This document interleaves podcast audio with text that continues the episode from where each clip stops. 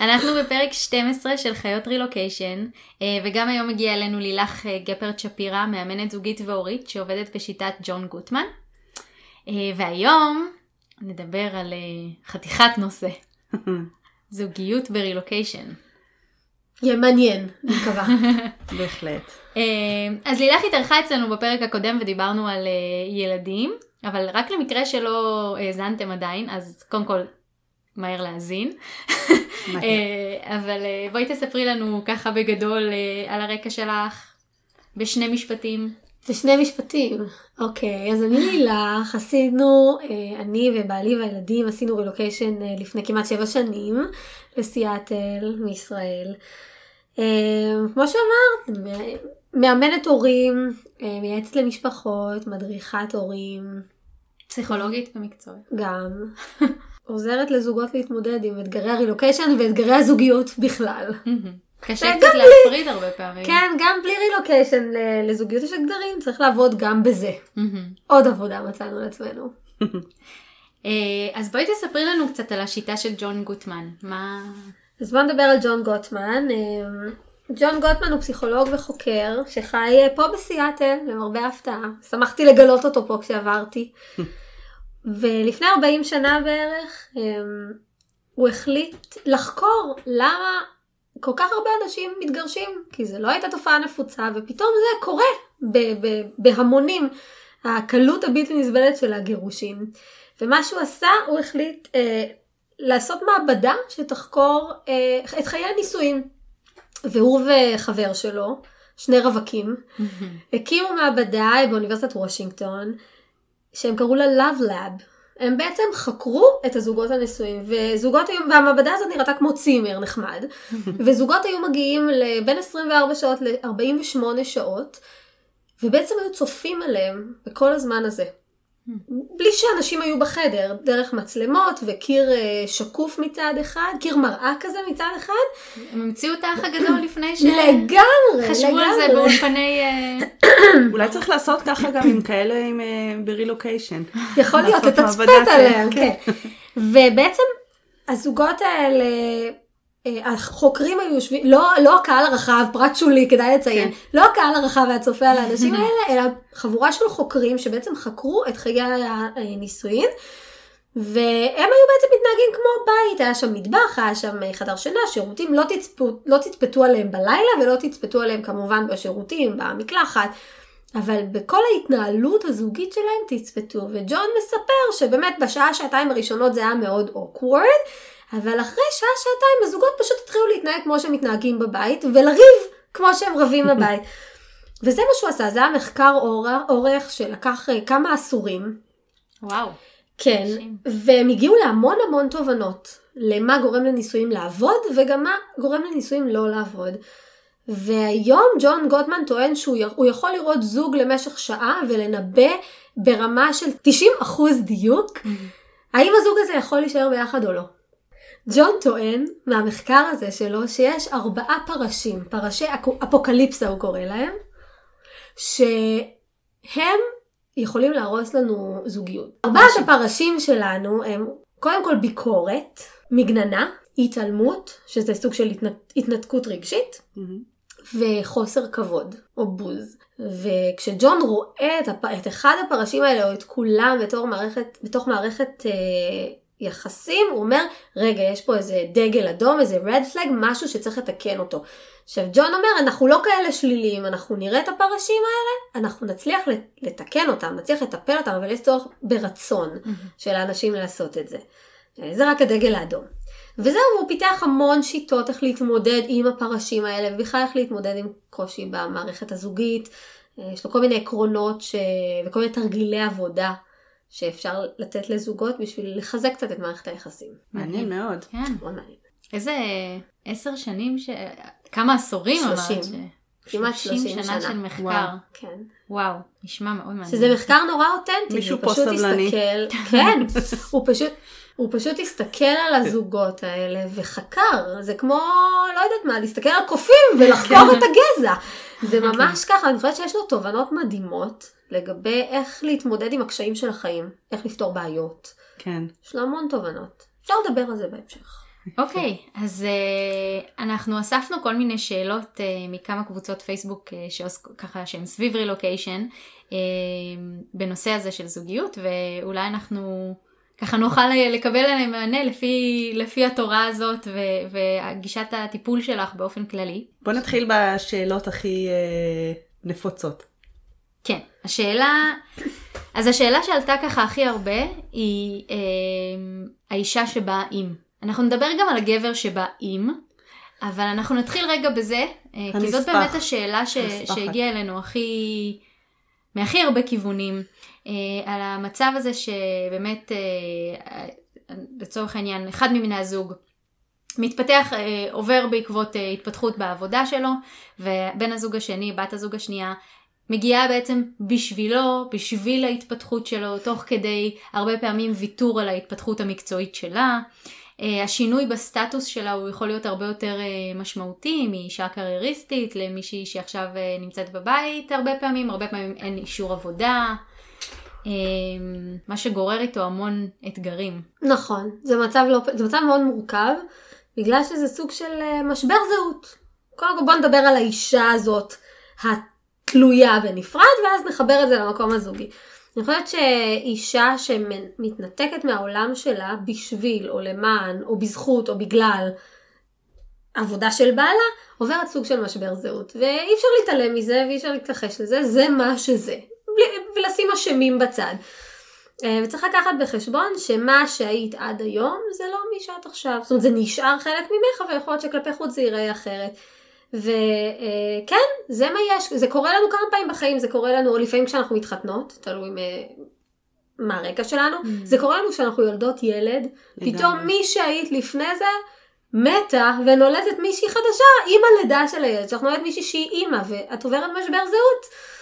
וזה קורה גם ברילוקיישן מן הסתם, זה קורה כשעושים הסבה מקצועית, זה קורה במהלך החיים, וצריך להכיר בזה ש, שיש איזשהו אה, קושי כמו בכל משבר זהות. Mm.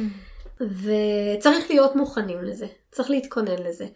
וצריך להתכונן לתחושה שבשלב ראשון את לא יודעת מי את, ואת בחיפוש. כמובן שאפשר לקחת את זה למקום של אני כבר שום דבר, כי פעם הייתי קרייריסטית והיום אני לא, ואם העבודה זה מה שהגדיר אותי, אז פתאום אין משהו שיגדיר אותי, אבל אני מציעה לחפש כיוונים חדשים. כמה פעמים בחיים יש לך את ההזדמנות לעשות כל מה שאת רוצה.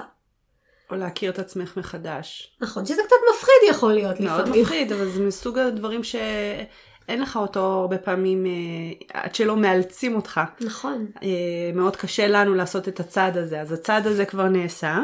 עכשיו נכון. מה אתה עושה עם זה? בדיוק, מה אתה עושה עם זה? אז אני תמיד יכולה לקחת את זה למקום חיובי של בוא נראה מה אני אוהבת לעשות, מה טוב לי, מה נעים לי, ומה פחות, ואז נעשה תוכנית פעולה, והרבה פעמים אני מציעה לנשים כאלה, קודם כל, לשהות.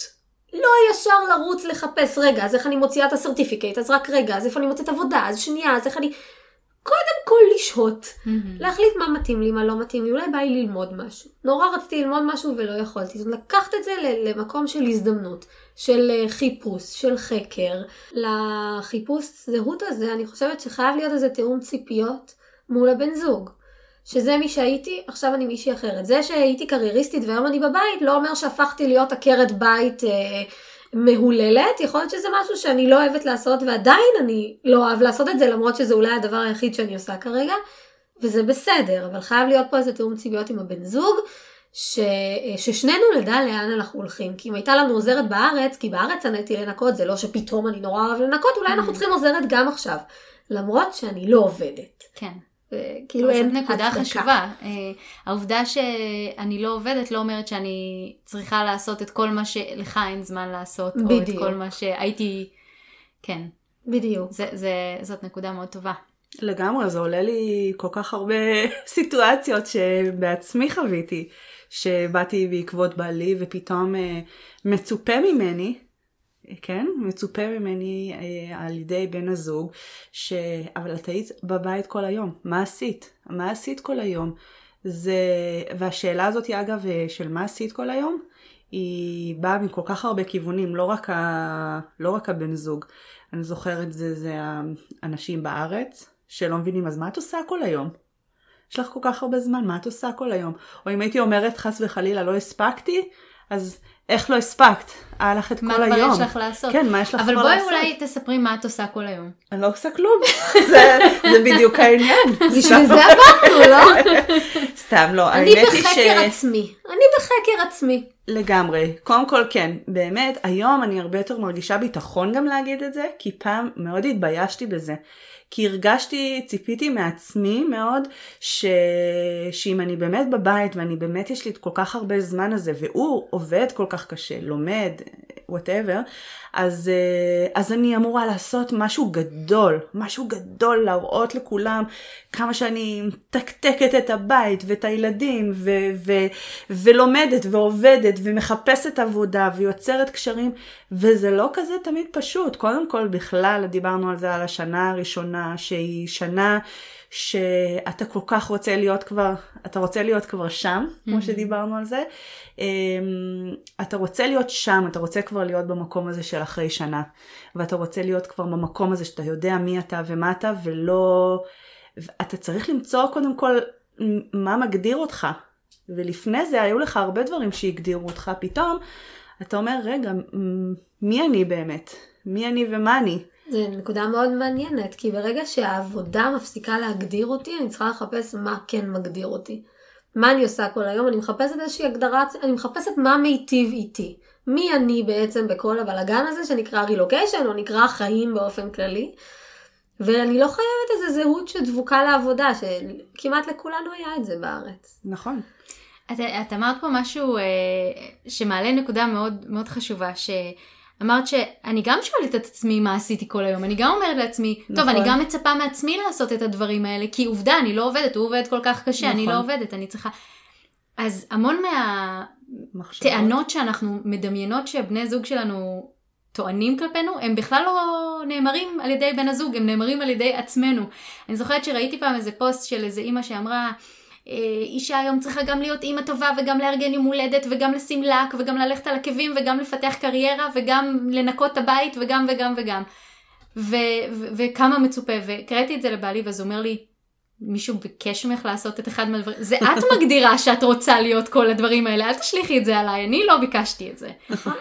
לפעמים יש ציפייה לא ריאלית מעצמנו להיות מעל ומעבר. שכולנו נסתגל, שאני אמצא עבודה, שישר יהיו לי... אני אמלא את היומן שלי ואת, ה, ואת החיים שלי, וזה לא ככה. לשהות. בואו נסכם שאנחנו צריכים להתחיל בלשהות ולהחליט מה טוב לנו, מה לא טוב לנו, מה אני אוהבת לעשות, מה אני לא אוהבת לעשות. זה יכול להיות מקום מעולה לאיזה פריצת דרך, אבל אם אני חוזרת לנושא של זוגיות, חייב להיות שם איזשהו תיאום ציפיות. לפעמים אה, נשים מגיעות לפה והן לא יודעות מה זה ההגדרה הזאת של ספאוז או דיפנדנט, שבעל העבודה, בעל המאה הוא בעל הדעה. אם אתה זה שמרוויח כסף, אתה זה שפותחים לו את הכרטיס אשראי על שמך, המשכנתה על שמך, הביטוח אה, הרפואי. הביטוח הרפואי על שמך, אני הגעתי אה, עם בעלי אה, לחדר לידה ואף אחד לא, אמרו לי לכי הצידה, תנו לנו לדבר עם בעלך, הוא בעל הביטוח, את לא מעניינת אף אחד. אז צריך לדעת את הדברים האלה ולקבל את זה מראש, זה לא בגלל שאני פחות טובה או פחות מוצלחת, זה פשוט כי מכורח הנסיבות אנחנו ככה מגיעים לפה. המערכת. לאט. בדיוק ככה המערכת עובדת, זה לא אומר שום דבר עליי, עלינו או על הזוגיות שלנו. אבל הדברים נכון. חייבים להיאמר. לא לשמור את זה בסוד, להגיד הכל בצורה מאוד גלויה. ועוד משהו שמאוד קשור לתיאום ציפיות בני, בין בני הזוג, זה העניין הזה של אה, אשמה. כי לפעמים, אם אה, אני מגיעה בעקבות עבודה של בעלי, אז יהיה נפלא גם להאשים אותו. בגללך עזבתי את הארץ. בגללך אה, הפסדתי קריירה, יכולתי להיות היום מנהלת בכירה באיזושהי חברה, ובגללך כל הקריירה שלי הלכה אה, פייפן. והאשמה הזאת לא טובה לאף, האשמה לא טובה בזוגיות באופן כללי, אנחנו נכון. ננסה לא לחפש אשמים בלי שום קשר, רילוקיישן, לא רילוקיישן, חיפוש האשמים רק מרחיק אותנו אחד מהשני. אז בואו נסכם שאת האשמה נשאיר בצד, ונחליט החלטות כמשפחה, ואם החלטנו כמשפחה, אם אני החלטתי מתוך בחירה, סוג מסוים של בחירה, אפילו אולי לא בחירה מלאה, אבל בסופו של דבר החלטתי לעבור לארצות הברית, או לעבור לאירופה, או לעבור למדינה אחרת עם בן הזוג שלי, עם המשפחה שלנו, אני חייבת לעמוד מאחורי הבחירה הזאת, כי בכל זאת זו הייתה הבחירה שלי. אם אנחנו רוצים אה, לחשוב מחדש, לעשות פתיחה של ההחלטה הזאת ולחשוב מחדש על הבחירה, אנחנו גם צריכים לעשות את זה כמשפחה. כן, ז- זו גם נקודה מאוד חשובה להגיד, אמנם אנחנו עברנו דרך העבודה שלך, אה, ו- והגורם המניע פה היה התפתחות הקריירה שלך, אבל זאת הייתה גם בחירה שלי. נכון, וחשוב לזכור את זה גם ברגעים שנורא בא לנו להטיח את זה על מישהו אחר. וברגע שעשינו את הבחירה הזאת כמשפחה, כל אחד לוקח על עצמו איזושהי אחריות.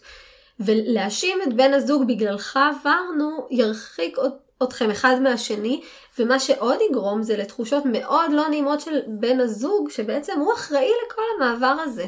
והוא אחראי לאושר של המשפחה הזאת במקום החדש, כי הוא זה שבגללו עברנו. חס וחלילה מפטרים אותו מהעבודה, הוא צריך לקחת... לאושר ולאושר. בדיוק, צריך לקחת את כל המשפחה, ובהתאם לביצועים שלו בעבודה, ייקבע נכון. העתיד של המשפחה הזאת. נכון. זה, זה תחושת לחץ מאוד, אני לא יודעת, אני לא הייתי במעמד הזה, אבל אני בטוחה שזו תחושת לחץ מאוד מאוד גדולה, זה כובד אחריות מאוד גדול, לקחתי ועשיתי טלטלה למשפחה בשביל משהו שאני לא יודע אם יהיה מוצלח או לא יהיה מוצלח. נכון.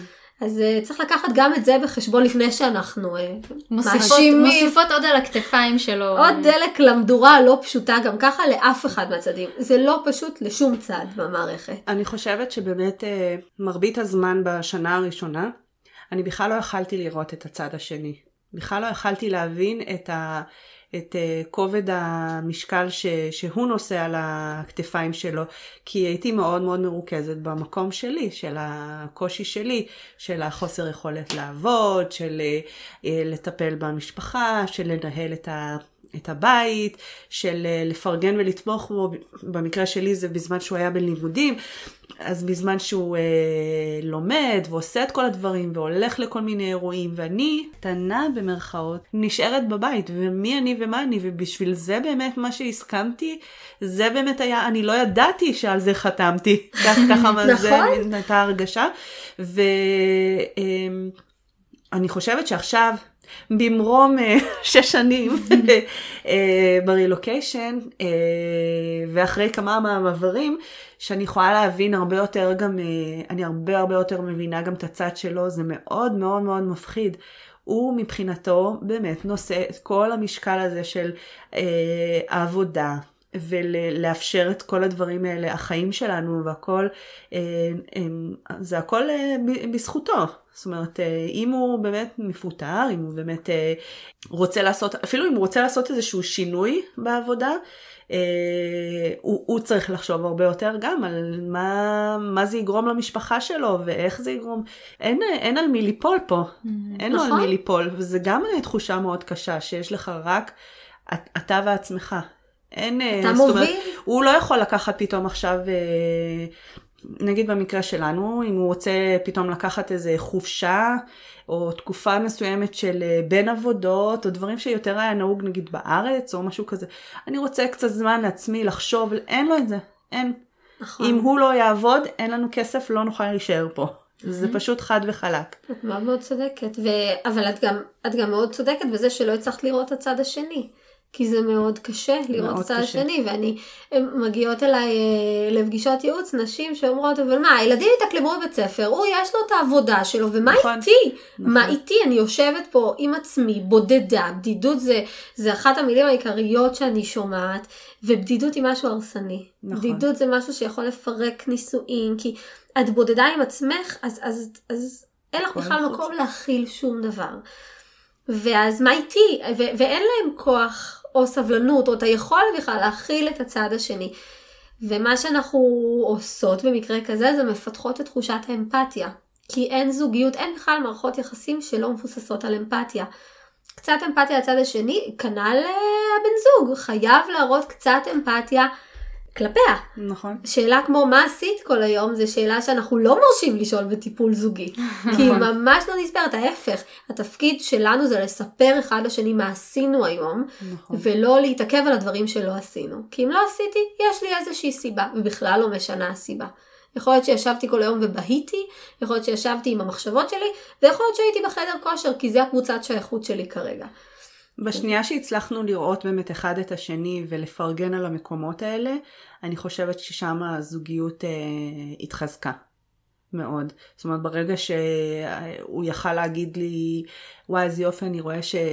לא יודעת מה, עשית את זה, אני יודע כמה שזה היה לך קשה, או כמה שלא רצית לעשות ועשית, או שהתחלת ללכת אה, קבוע, לא יודעת מה, לחדר כושר, להיפגש עם האנשים האלה, לבדוק את העניין הזה, או טיפלת בנושאים האלה שהיו, שמאוד הציקו לי ולקחת את זה על עצמך, וזה הוריד ממני את הלחץ. זה, זה עשה גם טוב לי שעשיתי את זה, גם טוב לו, וכתוצאה מזה זה חזר אליי גם. כי זה חזר אליי בתחושה של, אה, של פרגון והערכה, ופתאום נכון. יש מישהו שמעריך אותי. ויש מי שרואה אותך. כן. וזה מעלה עוד נקודה מאוד מעניינת, שלפעמים אין לנו ברירה, אם אנחנו הצד הנגרר במרכאות, אלא לעשות איזושהי הנאה בעין לפעולה. גם אם אני טיפוס לא פעיל יותר מדי, אני צריכה לעבוד בזה עכשיו, בשביל למצוא את עצמי מחדש, בדיוק כמו שאת אומרת, לצאת, לראות אנשים, לצאת מהמקום הקטן שלי, גם אם זה לא הכי טבעי לי. יש אנשים שמאוד טבעי להם, מגיעים למקום חדש, מתערים באזור, מוצאים את עצמם, ואם לא, לפעמים אני ממש צריכה לעשות לעצמי צ'קליסט של מה אני הולכת לעשות החודש. אני הולכת להכיר מקום חדש, אני הולכת להכיר סופר חדש, אני הולכת לבשל משהו חדש, אני הולכת להכיר, לשבת עם, לקפה עם חברה חדשה. כי אין לי ברירה אלא לצאת מהשריון שלי ולהתחיל לחפש את עצמי, כי השריון הוא לא מקום כל כך טוב להיות בו לבד. זה מחבר אותי קצת ל... ל... יש אישה בשם אה, קייטי ביירון, שיש לה כמה ספרים מאוד מאוד טובים, ואחד מהם מאוד, אה, אם אנחנו, בכל הדברים שאנחנו עוסקים מבחינת אה, הפסיכולוגיה החיובית והחשיבה החיובית, אז uh, יש לה ספר שנקרא Love What Is, זאת אומרת לאהוב את מה שיש.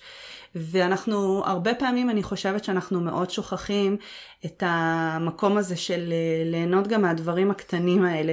זה נראה כאילו של, את אומרת, אז אני אלך ואמצא סופר חדש ואני אעשה זה. זה מרגיש הרבה פעמים כאילו, מה, סופר? זה מה שאני אעשה? זאת אומרת, זה, בהתחלה זה, זה צורת המחשבה, אני חושבת, הנפוצה. אני יכולה לדבר בשם עצמי, לא יודעת אם, אם נפוצה זה, אבל ממה ששמעתי מחברות וממה שאני זוכרת מעצמי, הרגשתי סוג של קטנה או בושה שאני אגיד, אה, שאני אתגאה שהיום כל מה שעשיתי זה שמצאתי סופר חדש, או מצאתי אה, אה, דברים חדשים למשפחה שלנו מאוכל, מ... לא יודעת מה, בגדים, שהכרתי בן אדם אחד. אבל כן, אם אנחנו רוצים להתרכז במקום הזה של הדברים האלה של התקדמות, כמו שאנחנו מסתכלים כלפי הילדים שלנו, של uh, כל התקדמות קטנה ולהעריך אותה, אז אנחנו כנ"ל צריכים לעשות לגבי עצמנו. Mm-hmm. ולנו יש את היכולת הזאת להחליט אם אנחנו uh, uh, בוחרים ליהנות מהרגעים הקטנים האלה, או שאנחנו בוחרים להתמקד רק ב, ב, בחלקים הפחות טובים של הסיטואציה, ובעצם uh, סובלים מהמחשבות של עצמנו. Mm-hmm. עוד נקודה אחת בקשר להנאה לפעולה ש... שהזכרת.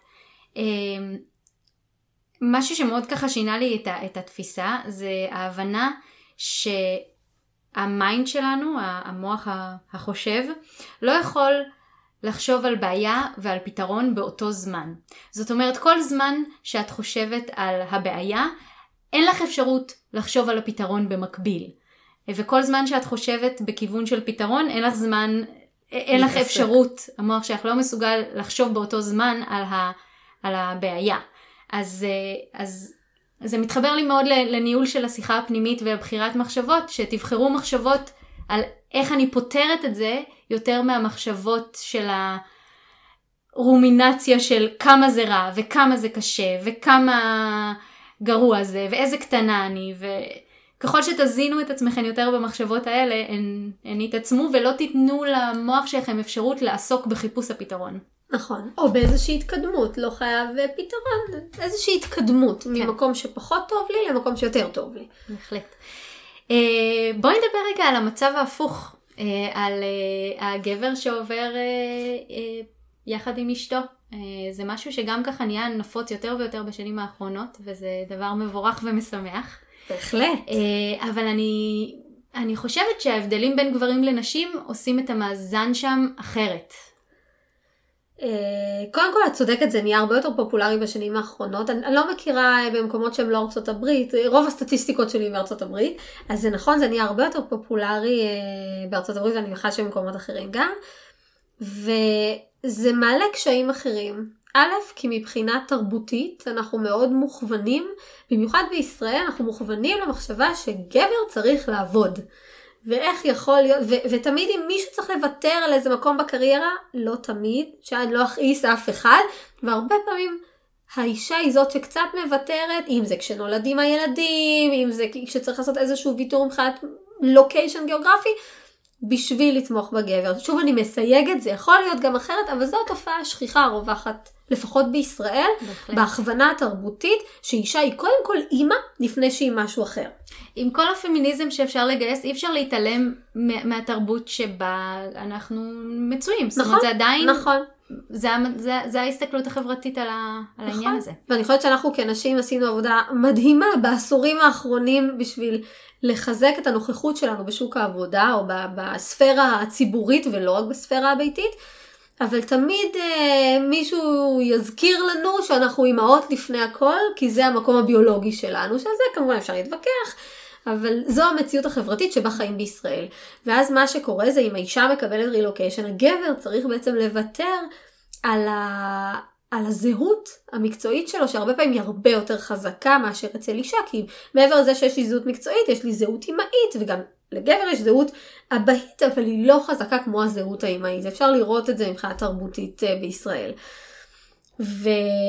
ואפשר לראות המון המון זוגות שמגיעים לפה כשהאישה היא זאת שמובילה את הרילוקיישן, ואחד הדברים הראשונים שהגבר יעשה זה ימצא עבודה. בשביל לא לוותר על הזהות המקצועית שלו שהיא מאוד מאוד חשובה, לפעמים יותר מאשר לאישה למצוא חזרה את הזהות המקצועית שלה, כי יש לה כמה זהויות אחרות שהיא רשאית להתגאות בהן. כאילו אבא לא רשאי להתגאות בזהות האבהית שלו. אתה לא עובד, מה אתה מובטל? מי נתן לך בכלל את הזכות להיות מובטל? על אישה, כשהיא פה, היא עובדת, אה, היא, היא, she's working from home, she's working at home, יש לה עבודה לכל דבר. גבר, he's unemployed, כן. בגדול. אז, אה, אז זה, זה תופעה שהמון אה, גברים הולכים ומיד מוציאים עבודה, הכי מהר שהם יכולים. אני חושבת ששוב, זה גם משהו נורא אה, סביבתי, כי אם רוב הזוגות שסביבך, הבעל עובד והאישה בבית, אז, אה, אז תיפגש איתם לקפה, זה, זה, אומרת, זה פחות, תקבע איתם בג'ימבורי, אולי זה משהו שאתה פחות מוכוון לעשות. אני חושבת שהסיטואציה הזאת מעוררת קשיים אחרים, ושוב, ברגע שמדברים עליהם ופותחים אותם, יכול להיות שיש להם, אה, שיהיה להם מענה יותר פשוט. שום דבר לא פשוט, אבל קצת יותר פשוט. ואני- גברים הם אה, הרבה יותר, אה, הר- הרבה, הרבה מהם מתקשים יותר לבטא את זה, אני חושבת, מבחינה רגשית. זה נכון? אני חושבת שהם פחות מדברים באופן כללי. זאת אומרת, כן, אין- אני לא אראה הרבה גברים עומדים ומדברים עם החבר שלהם, אומרים להם, אוי, קשה לי, כי אני כל היום בבית, ואני רק אה, נכון. צריך אה, עם הילדים לעבוד ולסדר שזה לדעתי ולנקות. מקשה עליהם את ההתמודדות, כי זו נכון. דרך לפרוק את בוודאי. זה. וזה גם איזו הכוונה תרבותית, שגברים לא בוכים, גברים לא מראים קושי, גברים לא אוהבים להכיל אה, רגש של עצב או כעס, אז אה, שוב, זו הכוונה תרב- תרבותית שיש לנו התפתחות אדירה בעשור האחרון, בעשורים האחרונים, אבל עדיין אפשר לראות את המצוקה הזאת, שגבר פחות יבוא וידבר את הדברים, כמו אשתו החופרת, אם אני משתמשת ב... מושג, אה, אני רואה את זה אצלי בעבודה, רוב הפניות שאני מקבלת הן מנשים, בין אם זה בכל מה שקשור לטיפול בילדים או להתייעצות עם הילדים, בין אם זה זוגיות, הרבה פעמים אני רואה נשים באות לטיפול זוגי. כי האישה היא הגשר, היא המקום המדבר. זה לא שיושבות אצלי אמהות בקבוצת אימהות, ואני יודעת שאחרי כל מפגש הן חוזרות הביתה, והבן זוג שלהם חוקר ומתעניין ורוצה לדעת, וביחד הם גם מיישמים את זה. אבל מי שבא לקבוצה זו האישה. נכון. אז אה, אפשר מאוד לראות את זה. אני חושבת, עוד דבר אחד, אה, אם אפשר לתת עצה לגברים שבבית, זה לחפש מה אתה אוהב לעשות, מה המוכר שלך, מה הנכון שלך, אולי אה, יעשה לך, מה יעשה לך טוב בעצם, חוץ מהישיבה בבית, אולי לא בטוח שלצאת לעבודה יעשה לך טוב, אולי. לך תפתח עם עצמך קריירה בחדר כושר, לך תלמד גם משהו.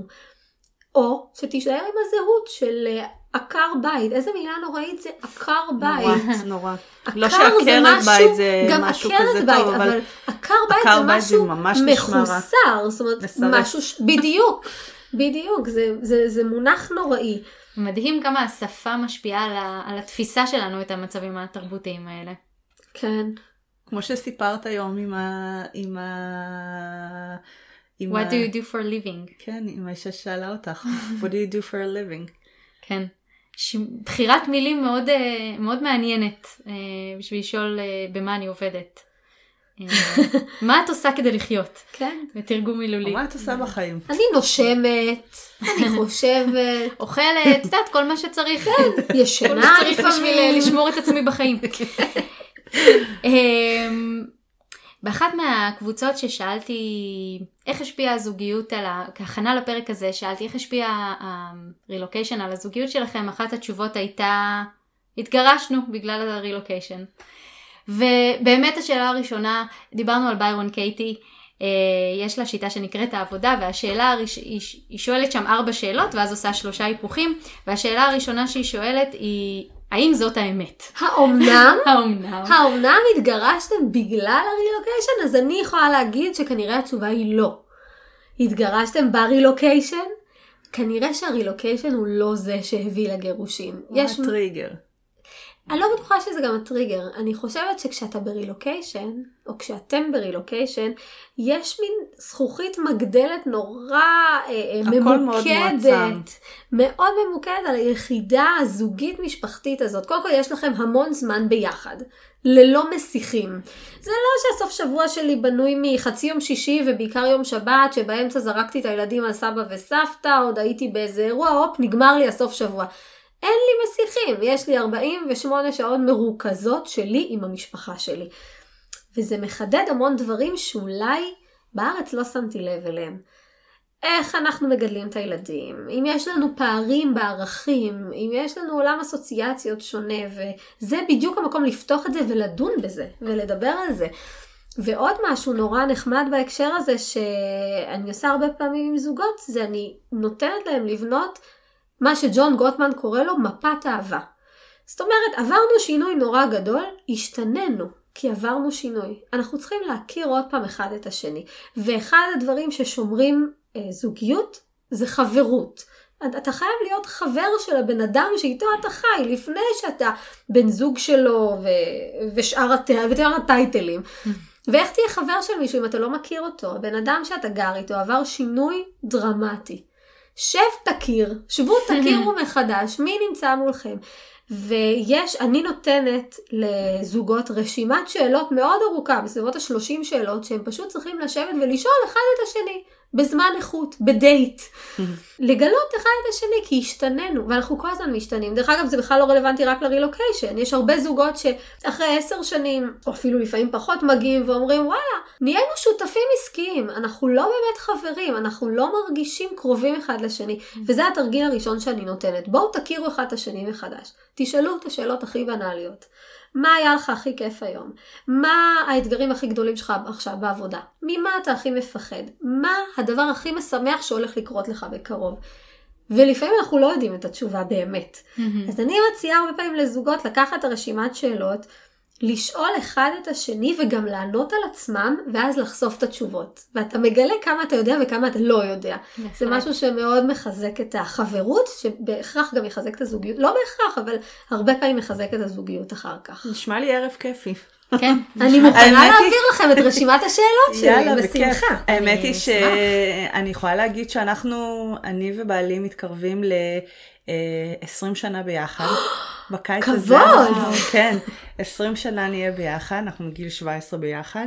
וואו. ואני חייבת לציין שעם רילוקיישן, בלי רילוקיישן, עם הילדים, עם הכל, אני כל פעם מגלה דברים מחדש. אז כך שזה לא נגמר אף פעם, אז זה, זה תמיד טוב לעשות את השאלון תמיד. הזה וללמוד מחדש את הבן זוג שלך. מומלץ בחום. מומלץ בחום. אני חושבת, אה, קודם כל אני כבר מאוד ככה, סקרנית. אה, פותחת היומן, מחפשת את הז- את הזמן לדייט הבא שלנו, אה, אבל אני מאמינה שהרבה מאזינים התעניינו בתרגיל הזה. קודם כל חשוב מאוד, אז בואו נסכם שהמאזינים שלנו הולכים לקבוע דייט לשבוע הבא, אני אשים בעמוד פייסבוק שלי קבענו. רשימת שאלות ראשונית. מדהים. תתחילו לשאול, אני אשמח לעדכן אותם מדי פעם, כי זה תרגיל מצוין. נהדר. נהדר, it's יופי. a date. קבענו. אה, דיברנו על דייט. אחד האתגרים הנוספים שעלו הם אה, אין סבא וסבתא, איך נצא לדייט? נכון. קשה, אין מה לומר, אבל אני רוצה לומר שצריך למצוא דרכים יצירתיות. א', אין ברירה, צריך לשלם על בייביסיטר. עדיף לשלם לבייביסיטר פעם בחודש, אם שואלים אותי אז פעם בשבוע עדיף, אבל נגיד פעם בחודש, מאשר לשלם אחר כך בריבית דריבית למטפל זוגי. אז קחו את זה בתור תרפיה. ואומרת את זה מטפלת זוגית. בוודאי שאנחנו אה, משתדלים מאוד לצאת לדייטים ומשלמים לבייבי, אני בטוחה שיש לנו סוללה של בייביסיטריות מאוד מרוצות שכבר קנו די הרבה דברים בזכותנו, וזה בסדר, אני מפרגנת. זה משהו שצריך להיכנס להוצאות השוטפות שלנו בתור תחזוק. גם זוגיות צריך לתחזק, במיוחד ברילוקיישן. והיה ואין בייביסיטר בנמצא, תשתמשו בחברים, תעשו החלפות בייביסיטר, אני שומרת לך ואתה שומר לי, אני שומרת לך ואת שומרת לי. Um, או תמצאו, יש המון מקומות שמארגנים um, drop-in כאלה, parent night out. אני יודעת שאפילו בגן של הילדים שלי הייתה תקופה שהם היו עושים את זה פעם בחודש חודשיים, היו כמה גננות שנשאר, שהיו באות בערב מ-5 עד 9, זה היה כולל ארוחת ערב וסרט, ואנחנו היינו יוצאים, אין מה לעשות, יש שירותים שצריך לשלם עליהם, לפעמים גם בארץ. אני יכולה מי ש- להגיד בתור אחת שהגענו לא עם הרבה כסף ולא עם הרבה, אה, מהבחינה שלי, יכולת לשחרר, אני מודה. זה גם היה לי נקודה. מאוד קשה לשחרר אה, גם מבחינת הילדה, גם מבחינת זה שהרגשתי שהיא עוד לא יודעת השפה, אז אני צריכה מישהו מאוד ספציפי, גם שאני מאוד מאוד סומכת, וגם שיודע לדבר עברית, או יבין את אה, מה הצרכים של הילדים. היום זה כמובן פחות בעיה, אבל, אבל בהתחלה זה משהו שמאוד מאוד הטריד אותי והלחיץ אותי, ואני יכולה להגיד שמאוד עזר לי אה, חברות, ש, שיש כאלה חברות שהם לא היו אה, עם אה, ילדים, והם אמרו לי כל פעם, נגיד, אה, היה איזה הוא, אמרו, יאללה, אנחנו באות לשמור על הילדים, ואתם אה, תצאו לזה, מאוד הערכתי את זה, תודה חברות אה, אהובות שלי. הן יודעות מי אה, הן. ו- וגם, אה, וגם הרבה פעמים היינו עושים לעצמנו אה, עוד דייטים ו- ואירועים בבית, זאת אומרת, דברים שלנו ביחד, או אה, ניצלנו את הזמן שהילדים היו בגנים, וגנים, בית ספר, וואטאבר, אפשרות לקחת איזה אה, חצי יום, או לבוא לאכול אה, ארוחת צהריים ביחד במקום העבודה של אה, בעלי, או ללכת לסרט בבוקר ולחזור עד שצריך להוציא מהגן או, או מסגרת אחרת. אה, זאת אומרת, יש, יש אפשרויות, אה, צריך למצוא אותן נכון, אה, מסביב, צריך להיות יצירתי, בדיוק, לחשוב מחוץ לקופסה. לגמרי. אה, ואני ושירה, האמת היא, אנחנו יכולות להעיד שזה עובד נהדר, העניין הזה של בייביסיטר משותף. אה, הילדים שלי ממש ממש מחכים לזה ששיר תבוא אה, ותהיה איתם קצת. מבחינתם זה תשומת לב של מישהו שהם גם אוהבים ומכירים. ו... של הדודה אה, מאמריקה. כן, הדודה. ואני מקווה שגם הפוך. בהחלט. ו... וזה מאוד נחמד כי שם אין את המקום הזה שמגביל מבחינת, זאת אומרת ההסכם, הוא, נפרט את הפרטים של זה. פרטי ההסכם. פרטי ההסכם הם אה, שאחד קובע, השני חייב לקבוע במקביל. כן, כדי יש, כאילו, אני הייתי מאוד קשוחה עם, ה, עם הכללים, כי יש לי בעיה מאוד נכון. קשה עם לבקש עזרה. שאני לא כאילו חייבת, כנ"ל. גוססת, הולכת ללדת השליה על הרצפה. אם זה כאילו לדברים כאילו של fun, אז אה, מאוד מאוד קשה לי לבקש עזרה. ו- ואני חושבת שגם יצא לי לומר את זה ככה. מאוד. ומאוד רציתי שזה יהיה מאוד הדדי, ברגע שאחת אה, מחליטה, אה, או- או שזוג אחד יוצא, השני צריך שיהיה לו תאריך קבוע מראש, אה, ככה ששני הזוגות יוצאים, ו, ובאמת יש איזו גמישות מבחינת שעות, אה, כי... אה, כדי שלא יהיה הרגשה של, אה, של... אה, זה דווקא היופי לעומת נגיד, אה, אני חושבת שלי זה מאוד שחרר, לעומת נגיד כשאתה יודע שיש בייביסיטר, אז אתה אומר כל הזמן, יואו, אבל כאילו כל, כל שנייה היא כאילו כסף, זה, זה יושב גם לך לא אי שם נעים, בראש. אני משאירה אותה שם כן. עכשיו עד מאוחר. כאילו, אני חושבת שאנחנו יודעות כשאנחנו קוראים, אני כאילו מחכה לערב הזה של, או, סוף סוף אני אוכל לשבת בשקט לקרוא את זה שרציתי, זה כאילו כן. מבחינתי, אנחנו בדרך כלל קובעות שעות שהילדים ישנים, אז זה בכלל אה, מאוד מאוד קליל ו... יש לכם זמן איכות עם עצמכן, בעצם. בזמן הבייביסיטר, זה שזה. בכלל win. win situation. אני יכולה להגיד שבפעם הראשונה שעשינו את זה ואנחנו אה, יצאנו, אז, אה, אז, אז, אז, באיזשהו שלב, אה, טוב, הלכנו למסעדה, הסתובבנו, היה מאוד נחמד, היה מאוד כיף. וחזרנו די אה, מהר, גם אה, שירשי חזרה, אז אמרתי, בקושי הספקתי לעשות משהו, כאילו, ת, ת, ת, לכי לך, וגם היא, לך. כשהיא, כשהיא אמרה לי, היא אמרה לי, מה, אבל למה חזרתם כל כך מוקדם? אז זו הרגשה מאוד אה, נעימה, לעומת אה, הרגשת הלחץ הזאת של כאילו, אם זה ילדה, אם זה מישהי שאפילו יותר מבוגרת, של כן, לא. וגם באמת משהו. עוזר, ל, ל, ל, לי מאוד קשה לשחרר. אה, אני עדיין לא השארתי, יש לי ילד בן ארבע וילדה בת שנה וחצי, שנה וחצי, שאף פעם לא נשארו עם בייביסיטר, הם נשארו רק עם חברות. אה, כי באמת קשה, קשה נכון. לשחרר, במיוחד בגילאים שהם עוד לא מדברים. אז נכון. שוב, זה מאוד אינדיבידואלי, אז uh, יש לנו עוד פתרון, גם יש את הפתרון של ללכת בבוקר ולעשות דייט, לא חייב להיות בשעות הערב, זה גם איזה נכון. קיבעון שאפשר לשחרר.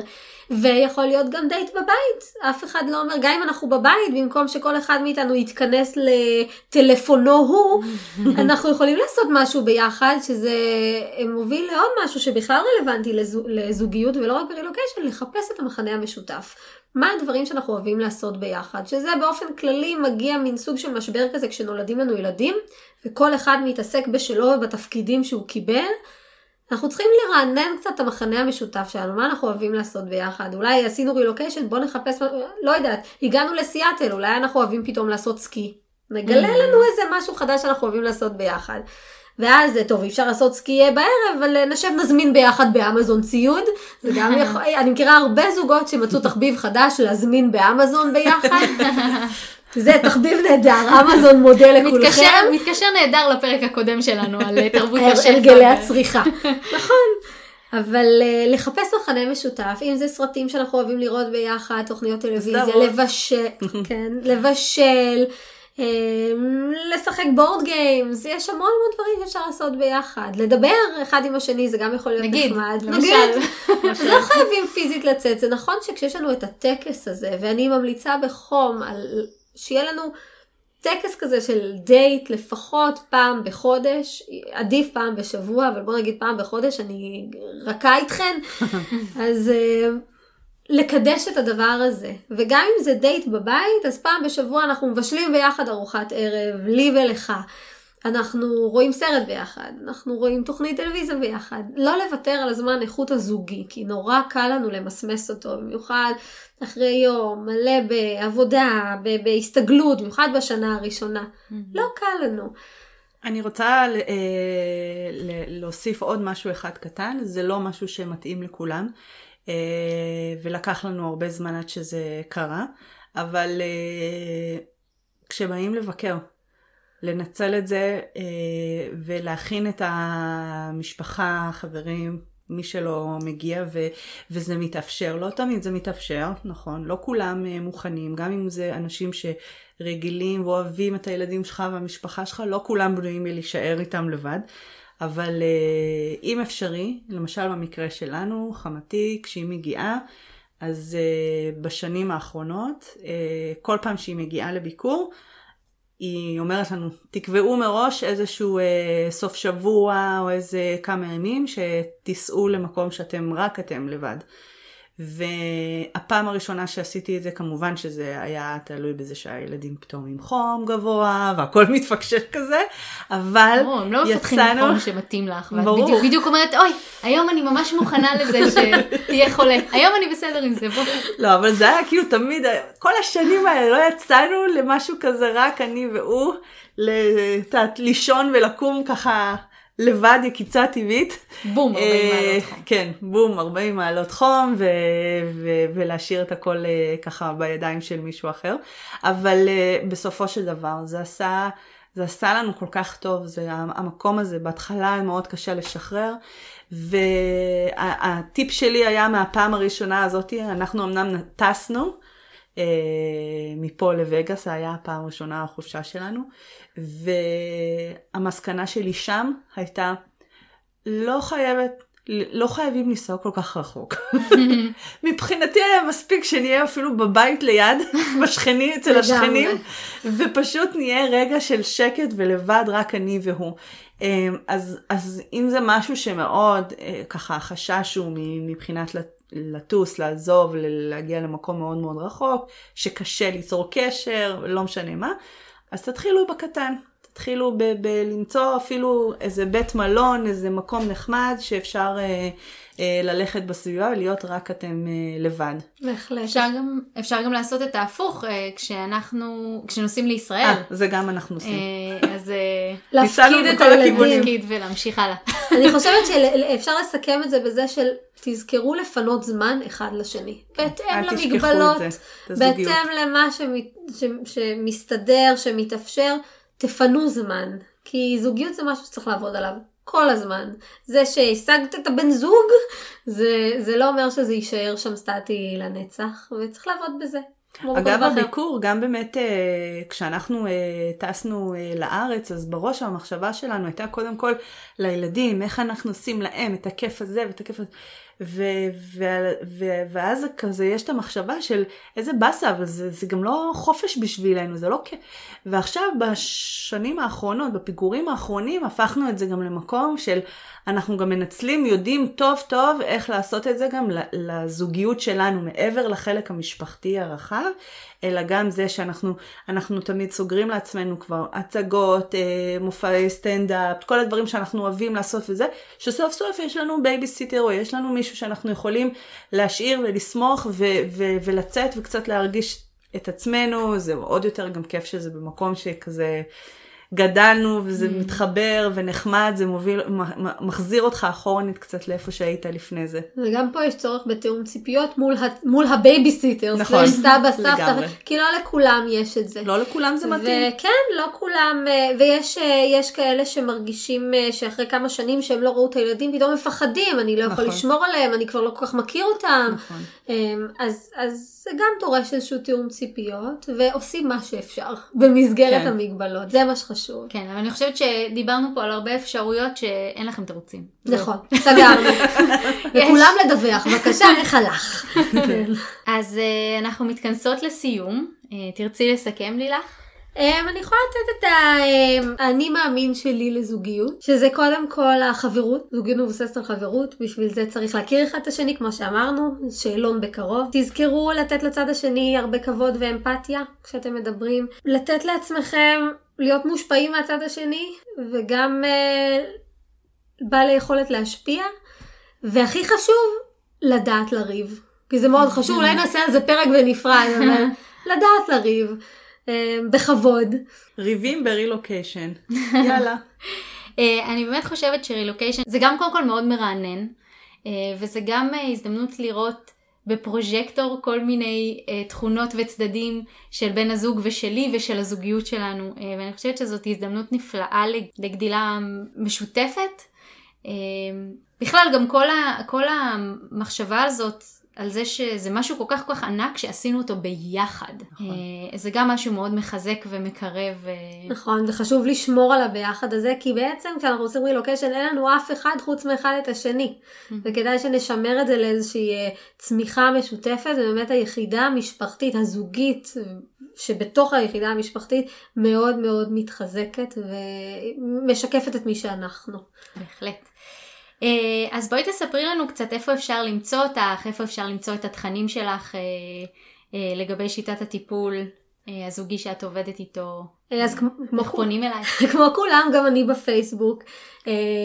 תחת העמוד הורות יצירתית אפשר למצוא אותי, ואני פה בסיאטל, תבואו להגיד שלום. אנחנו נשים את הפרטים ואת הלינקים בת- בתיאור הפרק למטה, ככה שתוכלו למצוא את כל הפרטים שם. אה, והמון המון תודה לילך. אה, הוספת לנו ככה הרבה ערך מוסף ונקודת אה, מבט מקצועית. בשני הפרקים האחרונים גם על ילדים, גם על רילוקיישן עם ילדים וגם על היבטים על זוגיות. תודה לכם, היה לי כיף גדול, אני חושבת שזה נושאים שהם מאוד חשובים וגם ככה מאוד מדוברים בהקשר של רילוקיישן ובכלל, ותודה שנתתם לזה זמן ומקום להתייחס גם לנושא הילדים והמשפחה, גם לנושא הזוגיות. תודה רבה, היה לנו כיף. אז נתראה בפרק הבא. יאללה ביי. ביי.